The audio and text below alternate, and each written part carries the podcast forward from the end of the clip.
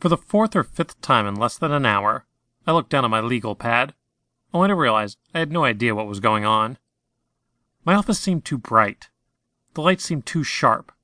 I glanced around as the client in front of me continued to babble on about some financial legal nonsense. Everything else was in its place.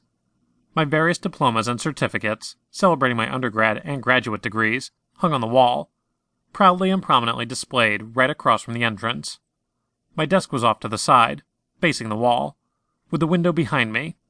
My books were stacked in precise order on the bookshelf, tucked in with some of my awards. Among them was my newest one, the one from the Pittsburgh Law and Order Association, declaring my position as Best Associate Lawyer of the Year, that arrived just before Thanksgiving last month. Outside, the streets of my adopted city were hobbled with people looking for warmth and a cozy corner to cuddle up in, all while the snow continually dumped down out of the sky. Nothing was out of place. Not even the typical dull looking client in front of me. No wonder I was bored. The room was a temple to law and intellect, and I'd made sure to erase quite a bit of my heart in the process of setting it up. No wonder that, instead of taking notes, I'd been doodling. Despite the fact I had suddenly caught myself not paying attention to my meeting, again, I smiled thoughtfully, almost longingly. Ray used to do the same thing in Martha's class, I recalled. Instantly, as though I touched some mental flame inside of my mind, I flinched. Where in the world did that thought come from?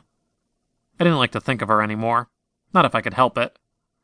Of course, now that I was completely against thinking about her, my mind wasn't listening to me, and I wasn't sure I could help it. I didn't have to glance at the calendar on the wall of my office to know more than seven years had passed since that day. Seven years. Seven years.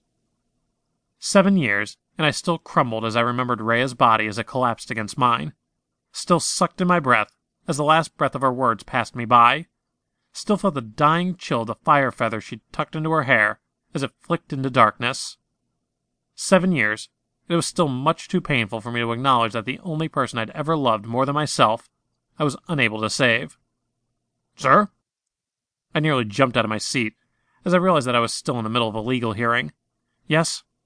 I straightened up in my seat, trying to look nonchalant, and, as was my usual, managed to succeed enough to get out of any possible trouble. Are you all right? You look troubled. My client, Mr. Brown, muttered reproachfully. I put on my most winning smile. I'm perfectly fine, Mr. Brown. I am just making some extensive notes on your business concerns, so we will be ready with the rebuttal at the end of the trial. I tucked the drawing up against my chest, making sure he couldn't see it, just to be on the safe side. Mr. Brown visibly relaxed. Oh, well, good. He nodded.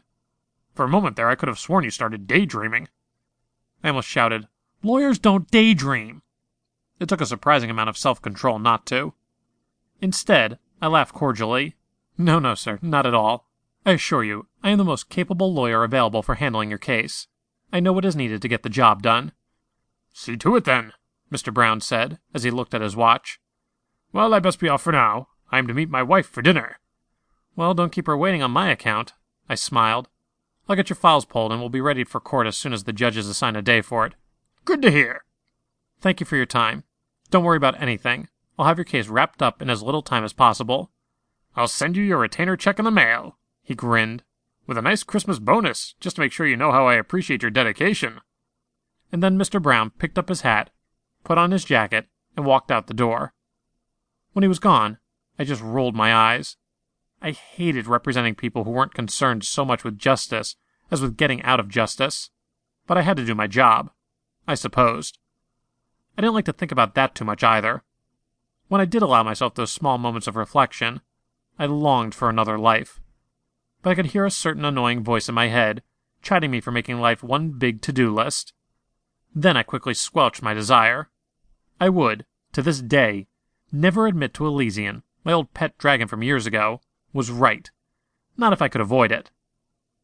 I began to pack up my stuff for the day. I had my own dinner plans for tonight. One of my best friends from my hometown of Apollo City was coming in to see me, and I wanted to have some time to prepare for the unpleasant lecture I was sure to receive. My eyes fell to the notepad drawings I'd created while Mr. Brown was droning on and on about the unfairness of his situation, the integrity of his investment portfolio, and how his company was no doubt infiltrated with spies who would set him up to look like an embezzler.